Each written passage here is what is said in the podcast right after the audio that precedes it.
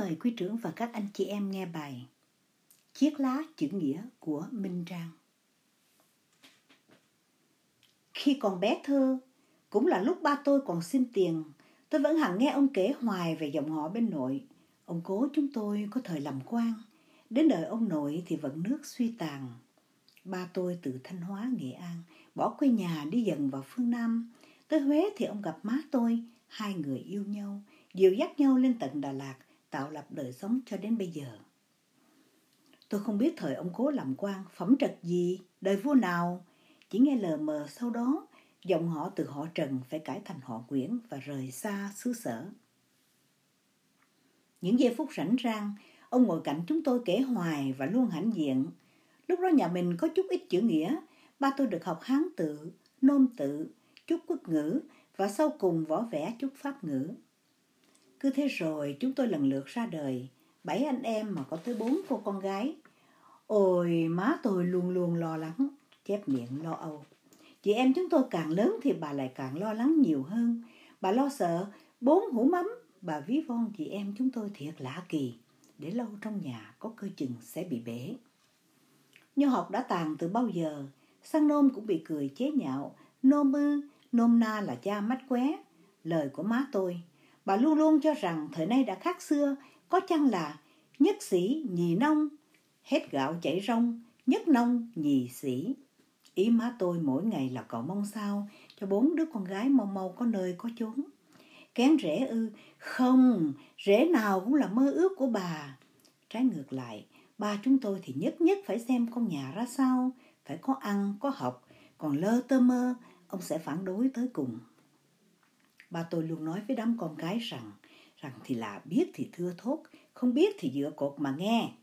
Nào thì là thanh niên bây giờ chữ nghĩa không bằng một chiếc lá mít gả con cái vào các nơi ấy nhất định là không được.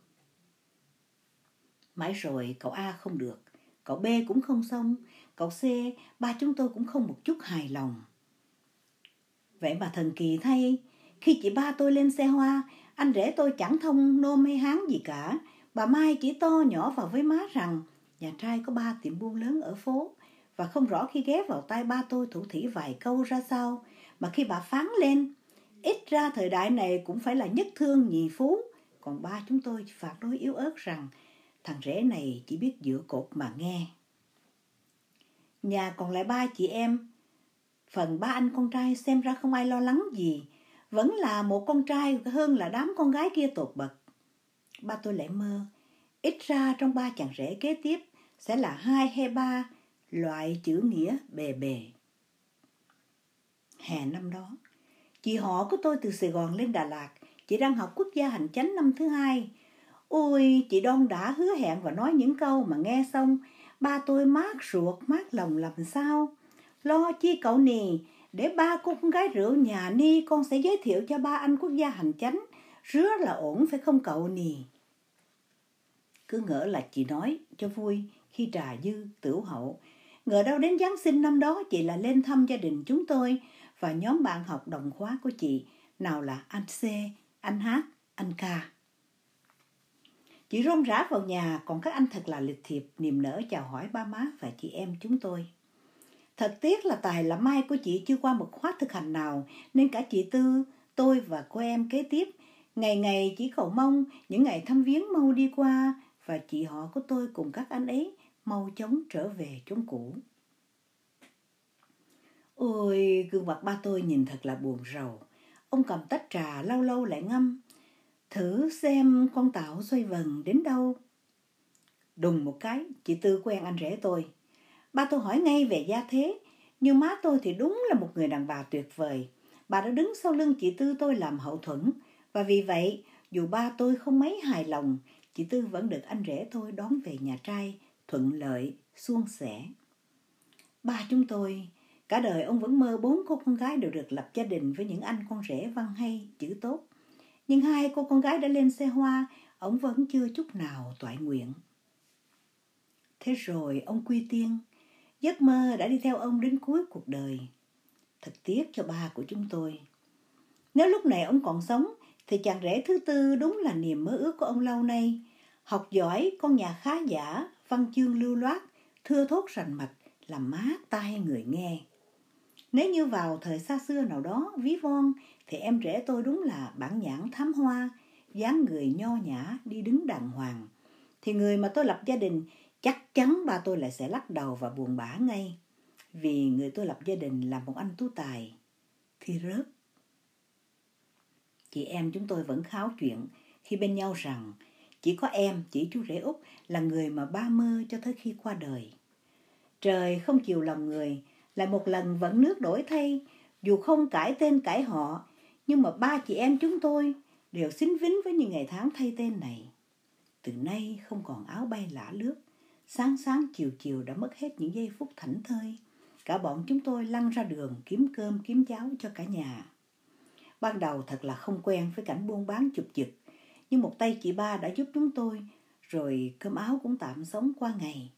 Những lần gặp nhau, mấy chị em lại thì thầm, giá ba chúng mình còn sống, thì quan niệm của ông về kén chọn con rể chữ nghĩa có lẽ sẽ quay ngược đi tới 180 độ không chừng. Thời gian trôi qua, chúng tôi đã lớn và già đi, bọn tôi vẫn hay mang những câu nói của ông ra làm đề tài suy gẫm. Chữ nghĩa không bằng một chiếc lá mít. Có thật hay không khi những con người kém cỏi trí tuệ chứa thật ít oi sự hiểu biết của mình vỏn vẹn trong một chiếc lá mít con con? Thời đại ba chúng tôi khi còn xin tiền, có nhiều tư tưởng bảo thủ và cổ hủ đến như thế ư? Còn giờ đây, thế kỷ 21 đang chào đón mọi người với những phát minh choáng ngợp, tinh vi. Bàn đâu cho xa vời, chỉ cần một chiếc điện thoại cầm trên tay, nào là tin tức hàng ngày, biến động nơi nào trên thế giới, quay phim, chụp ảnh, thời tiết, nắng mưa, thị trường chứng khoán hay giá vàng lên, xuống, vân vân.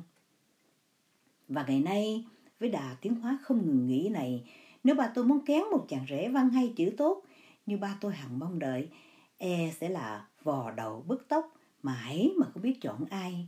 Vì xem đó, sẽ có thật nhiều những kẻ chữ nghĩa bề bề, ba muốn ngâm vịnh thơ cũ, thơ mới, có ngày. Mở ngay ra phần thơ văn tha hồ ngâm vịnh, ba muốn thử tài xem chặt rễ này có đỏ phong phú hay không. Hỏi nhẽ xem, có biết tên tài tử Nhật đóng phim Hiệp sĩ mù nghe gió kiếm mà khi xưa ba mê mệt hay không? Một giây thôi, chàng rể ấy cũng sẽ trả lời đúng như ba mong muốn. Rồi chuyện trên trời dưới đất như Oscar, như giải Nobel, dân nào giàu có, dân nào nghèo rếp mồng tơi như dân mình. Cứ bấm vào chiếc điện thoại bé tí theo như lắm ít ấy, nhất nhất trả lời và ba sẽ hài lòng, vô cùng tận. Chiếc lam bích ngày xưa, ba tôi hay so sánh với những ai kém chữ học ít. Giá mà ông còn sống đến ngày nay, chắc là ông sẽ ngẩn ngơ lẫn thán phục với những phát minh tuyệt diệu của con người trong thế kỷ này.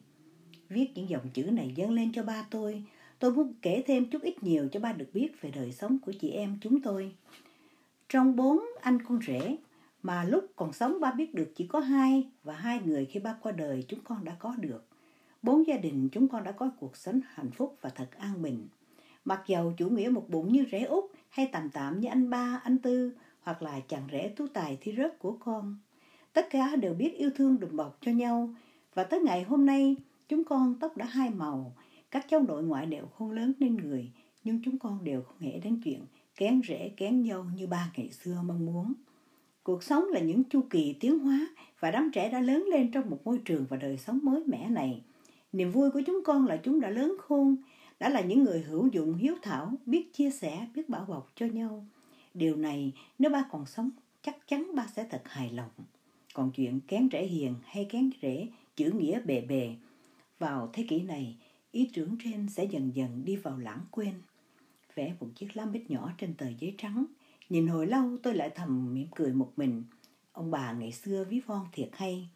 Ngày nay với chỉ một chiếc lá mít còn con, tri thức, trí thức, gói mãi, gói hoài, cứ gói vào đó. Mà lạ thay, chiếc lá vẫn còn hoài những khung chứa, một nguồn bất tận. Minh Trang